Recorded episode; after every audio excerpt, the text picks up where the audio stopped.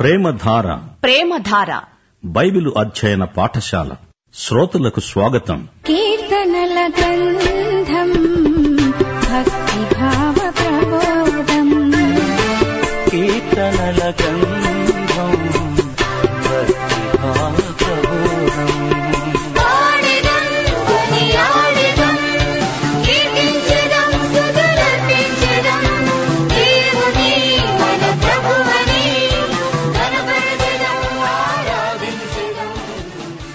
ప్రియ శ్రోతలారా ఈ రోజున మనం ఇరవై ఎనిమిదో కీర్తన నుండి పాఠం ప్రారంభిస్తాము ఇది దావీదు కీర్తన దావీదు ప్రార్థన చేస్తున్నాడు భక్తిహీనులకు ప్రతీకారం చేయవలసిందని దేవుణ్ణి కోరుతున్నాడు తన కష్టదశలో దేవుని సహాయం కోసమై ఆక్రందన చేస్తున్నాడు ఇరవై ఎనిమిదో కీర్తన మొదటి వచనం యహోవా నేను నీకు మొర్రపెడుతున్నాను నా ఆశ్రయ దుర్గమా మౌనముగా ఉండక నా మనవి ఆలకించు నీవు మౌనముగా ఉండిన ఎడల నేను సమాధిలోనికి దిగిపోయే మనిషినవుతాను శ్రోతలు వింటున్నారా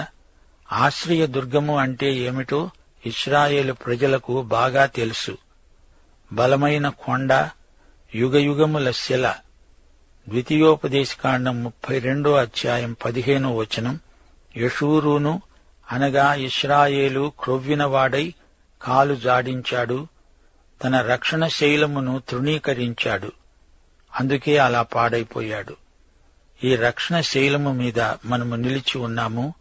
ఇది మన జీవితానికి గట్టి పునాది ఒకటి కొరింతి మూడో అధ్యాయం పదకొండో వచనం వేయబడినది తప్ప మరొక పునాది ఎవడునూ వేయనేరడు ఈ పునాది యేసుక్రీస్తే దావీదు ప్రార్థిస్తున్నాడు అంటున్నాడు దేవా నేను నీకు మొర్రపెట్టినప్పుడు నీ పరిశుద్ధాలయము వైపునకు నా చేతులను ఎత్తేటప్పుడు నా విజ్ఞాపన ధ్వని ఆలకించు పరిశుద్ధాలయము అనగా పరిశుద్ధమైన కృపాసనం అదే దైవోక్తి ఇదే కృపాసనమును క్రీస్తునందు మనము గట్టిగా పట్టుకున్నాము ఆరో వచనం యహోవా నా విజ్ఞాపన ధ్వని ఆలకించి ఉన్నాడు ఆయనకు స్తోత్రము కలుగునుగాక మన దేవుడు ప్రార్థనలకు సత్వరముగా జవాబిచ్చే దేవుడు మన విజ్ఞాపన క్రీస్తునందు ఆయనకు తేటగా వినపడుతుంది క్రీస్తునందు మనకున్న ఈ ఆధిక్యత ఎంతో గొప్పది దావీదు ఇంకా అంటున్నాడు యహోవా నా ఆశ్రయము నా కేడెము నా హృదయము ఆయన యందు నమ్మిక ఉంచినది గనుక నాకు సహాయము కలిగింది కావున నా హృదయము ప్రహర్షిస్తున్నది కీర్తనలతో నేను ఆయనను స్తుతిస్తున్నాను యహోవా తన జనులకు ఆశ్రయం ఆయన తన అభిషిక్తునికి రక్షణ దుర్గం నీ జనులను రక్షించు నీ స్వాస్థ్యమును ఆశీర్వదించు వారికి కాపరివై నిత్యము వారిని ఉద్ధరించు ప్రియ శ్రోతలు వినండి దేవుడు సర్వశక్తిమంతుడు ఆయన మనకు కాపుదల మనకు డాలు కేడము వంటివాడు ఆయనే నాకు శక్తి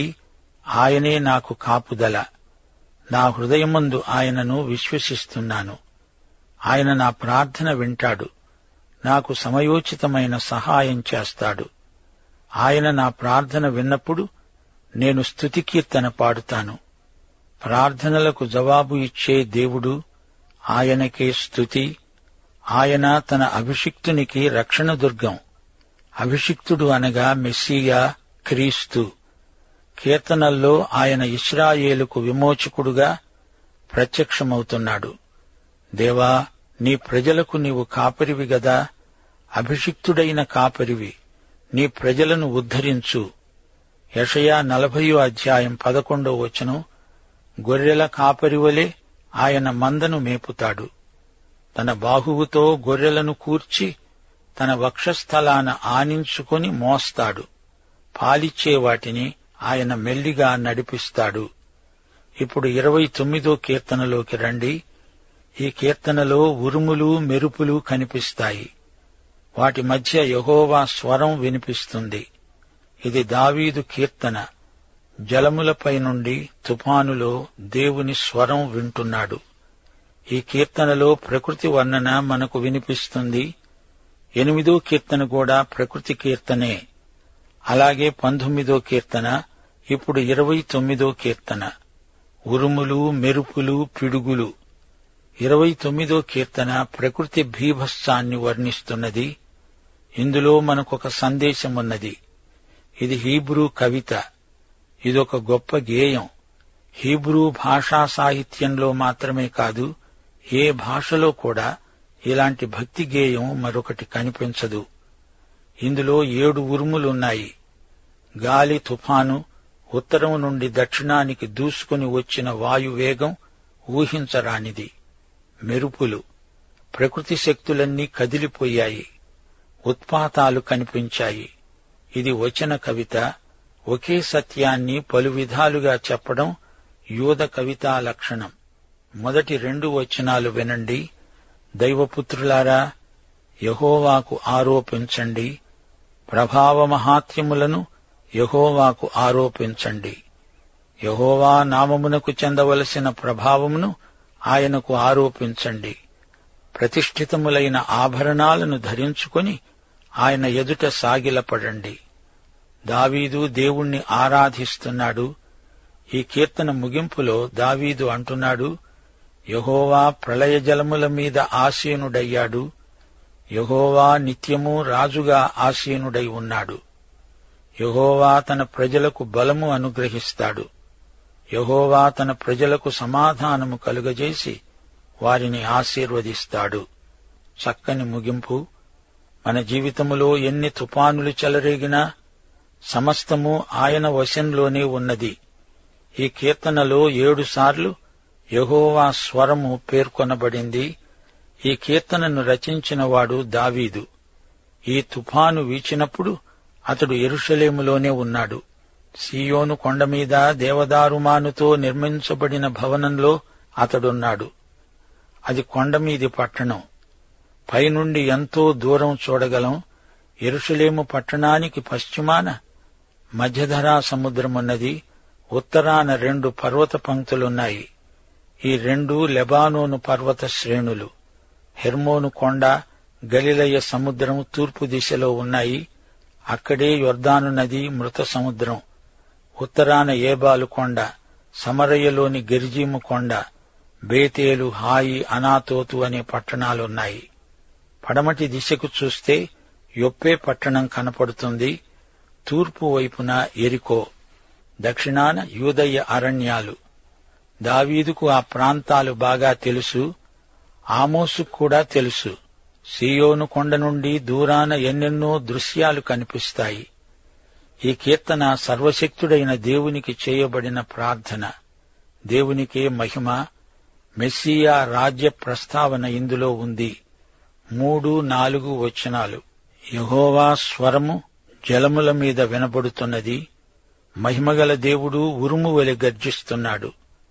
మహాజలముల మీద యహోవా సంచరిస్తున్నాడు యహోవా స్వరము బలమైనది యహోవా స్వరము ప్రభావము గలది ప్రియ శ్రోతలారా తుఫాను ఆరంభమైంది ఉరుములు మెరుపులు మొదలయ్యాయి ఎరుషలేము మీదికి తుఫాను ముంచుక వస్తున్నది ఉరుములు గర్జిస్తున్నాయి బలమైన గాలి వీస్తున్నది మేఘాలు దట్టంగా ముసురుకుంటున్నాయి పట్టపగలు చీకటి కమ్మింది మెరుపులు కనపడుతున్నాయి ఇది ప్రళయం మామూలు తుఫాను కాదు మధ్యధరా సముద్ర తీరాన తుఫాను ఉధృతంగా చెలరేగింది అలలు ఉవ్వెత్తున లేస్తున్నాయి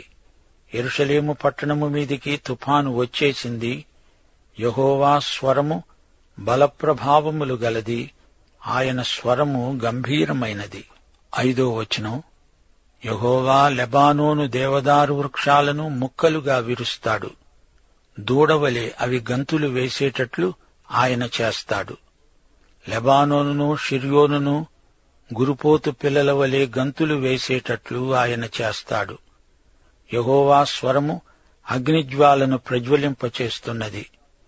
లెబానోను ప్రాంతమంతా కదిలిపోయింది మెరుపులకు చెట్లు పడిపోయాయి హెర్మోను పర్వతం అదిరింది తుఫాను వేగంగా ఎరుషలేము మీదికి ముంచుక వస్తోంది ఎరుషలేము వీధులు నిర్మానుష్యమైపోయాయి కెద్రోను లోయలో ఎక్కడో దూరాన కుక్కలు మరుగుతున్నాయి వర్షం కుంభపోతగా కురుస్తోంది భయంకరమైన పెనుగాలులు ఎరుషలేము గోడలను కొడుతున్నాయి దావీదు అంతకు ముందు ఎన్నో తుపానులను చూచి ఉండవచ్చు గాని ఈసారి ఈ తుఫానులో దావీదు దేవుని స్వరం వింటున్నాడు ఎనిమిదో వచనం యహోవా స్వరము అరణ్యాన్ని కదిలిస్తుంది యహోవా కాదేశు అరణ్యాన్ని కదిలిస్తాడు గాలి కొంచెము నిమ్మళించింది ప్రజలు కిటికీ తలుపులు తెరుస్తున్నారు తుపాను ఎరుషలేమును విడిచింది దక్షిణానికి పడమటి దిశకు యూదయ అరణ్యాలలోకి తుపాను వెళ్లిపోయింది కాదేశు అక్కడే ఉంది అదిగో అదే సీనాయి అరణ్యం కెద్రోను లోయలో జలప్రవాహ ధారల ధ్వని వినపడుతోంది తొమ్మిదో వచనం యహోవా స్వరం లేళ్లను ఈనేటట్లు చేస్తుంది అది ఆకులు రాలుస్తుంది ఆయన ఆలయములో ఉన్నప్పుడు అన్నీ ఆయనకే ప్రభావము అంటున్నాయి ఈ ప్రళయ గర్జనకు లేళ్లు ఈనాయి ఈ తుపానుకు భయపడి కొందరు ఆలయానికి వెళ్లారు లేకపోతే వెళ్ళనే వెళ్ళరు త్రుటిలో తుఫాను ఆగిపోయింది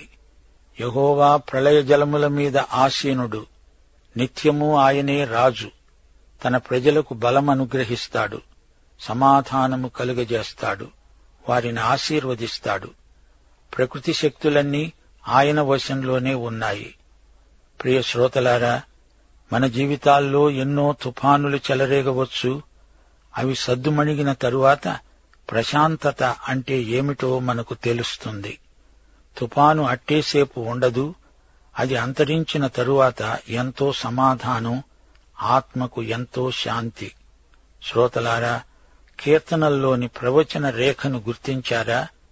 ఇస్రాయేలు జాతికి ఘోర శ్రమలు రాబోతాయి ఉత్తరము నుండి శత్రువు వస్తాడు జాతిని ఆక్రమించుకుంటాడు గాని సమస్తము దేవుని వశములోనే ఉన్నది ఇందులో మనకు కూడా ఒక సందేశముంది మనము పాత సృష్టికి చెందిన వారము కాము కడపటి ఆదామైన క్రీస్తుకు చెందిన వారము రెండు కొరింతి ఐదో అధ్యాయం పదిహేడో వచనం ఎవడైనను క్రీస్తునందున్న ఎడల వాడు నూతన సృష్టి పాతవి గతించాయి ఇవిగో కొత్తవయ్యాయి మనము సజీవుడైన క్రీస్తుకు చెంది ఉన్నాము ఆదాము కోల్పోయిన దానిని క్రీస్తు మనకు సంపాదించి పెట్టాడు మనకందరికీ జీవితంలో ఆధ్యాత్మిక తుఫానులు వస్తాయి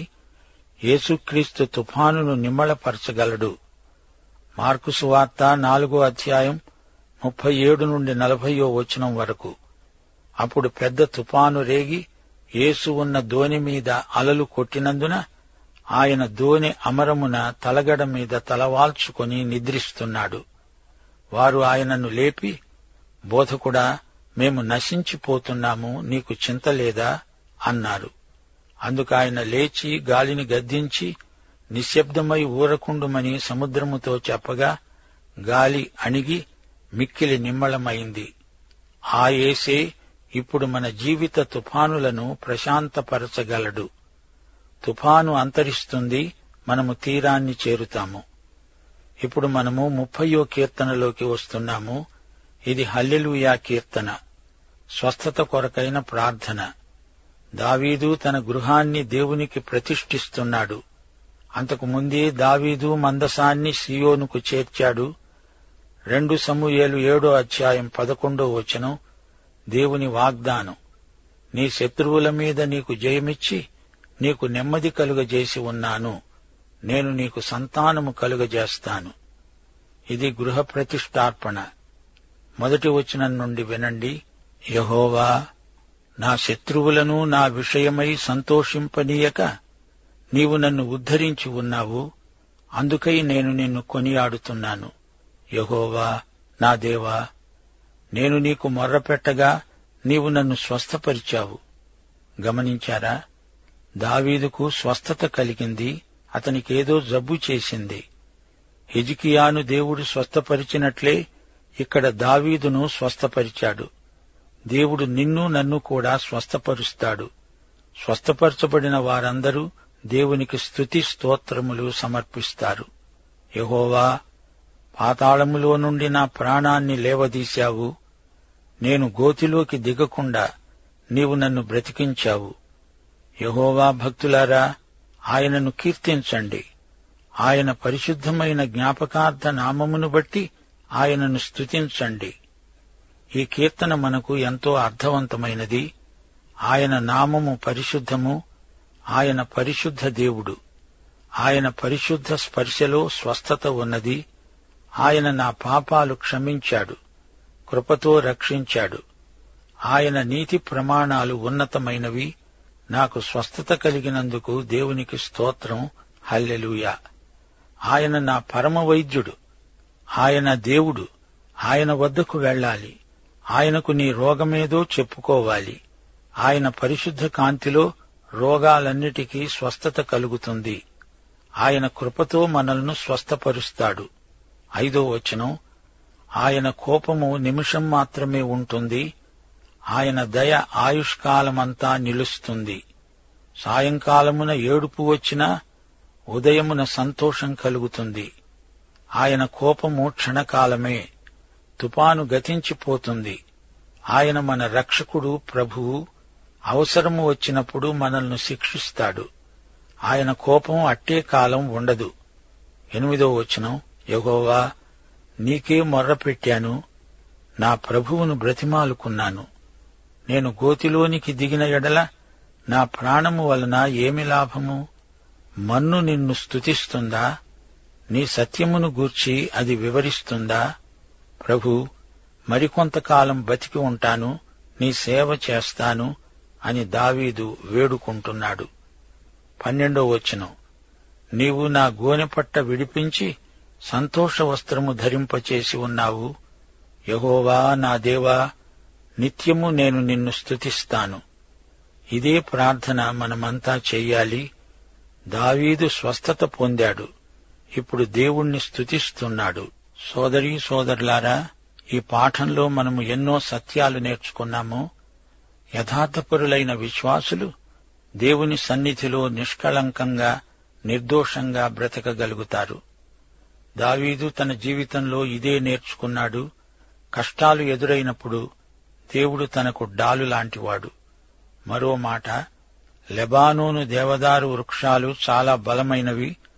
నూట ఇరవై అడుగుల ఎత్తు పెరుగుతాయి ముప్పై అడుగుల చుట్టుకొలత గల మానులు దేవుని స్వరం అలాంటి దేవదారు వృక్షాలనే పెళ్లగించి వేయగలదు నోవహు కాలంలో వచ్చిన ప్రళయాన్ని తలపింపచేసే తుఫాను దావీదు జ్ఞాపకం చేసుకున్నాడు చరిత్రలో దేవుని అద్భుతాలు ఎన్నో చెప్పబడి ఉన్నాయి దేవుడు తన మహాశక్తిని అట్టి ప్రకృతి వైపరీత్యాలలో కనపరుస్తాడు ఆయన శక్తి ఎంత గొప్పదో క్రీస్తు పునరుత్థానంలో మనము చూడగలం ఆయన శక్తి మనకు అందుబాటులో ఉంది ప్రకృతిని శాసించగల శక్తి మృతులను బ్రతికించగల శక్తి క్రీస్తునందు ఆయన విశ్వాసులకు ఇచ్చాడు ఎపిసి పత్రిక మొదటి అధ్యాయం పద్దెనిమిది నుండి ఇరవై మూడో వచనం వరకు అపుస్తలుడైన పౌలు దేవుని శక్తిని అద్భుతంగా వర్ణించాడు దేవుడు క్రీస్తునందు వినియోగపరచిన బలాతిశయమును బట్టి విశ్వసించే మనయందు ఆయన చూపే తన శక్తి యొక్క అపరిమితమైన మాహాత్యము పరమవైద్యుడు దావీదుకు చికిత్స చేశాడు దేవుడు ఒక్క క్షణం కోప్పడినా మళ్లీ తన సేవకుణ్ణి ఆదరించాడు దేవుని హస్తస్పర్శ మనకు ఎంతో ఆదరణ కలిగిస్తుంది దావీదు గొప్ప రాజు అని పేరు గడించాడు కాని అతడు గర్వించలేదు దేవునికే మహిమ కలిగేలా జీవించాడు ధనధాన్యాలను బట్టి కృత్రిమమైన భద్రతను కల్పించుకోకూడదు దేవుని కృపయందు మాత్రమే ఆనందించాలి ప్రియ సోదరి సోదరులారా పాఠం ఇంతటితో ముగిస్తున్నాము ప్రభు అయిన యేసుక్రీస్తు వారి కృప తండ్రి అయిన దేవుని ప్రేమ పరిశుద్ధాత్మ యొక్క సహవాసము మనకు సదాకాలము తోడై ఉండునుగాక ఆమెన్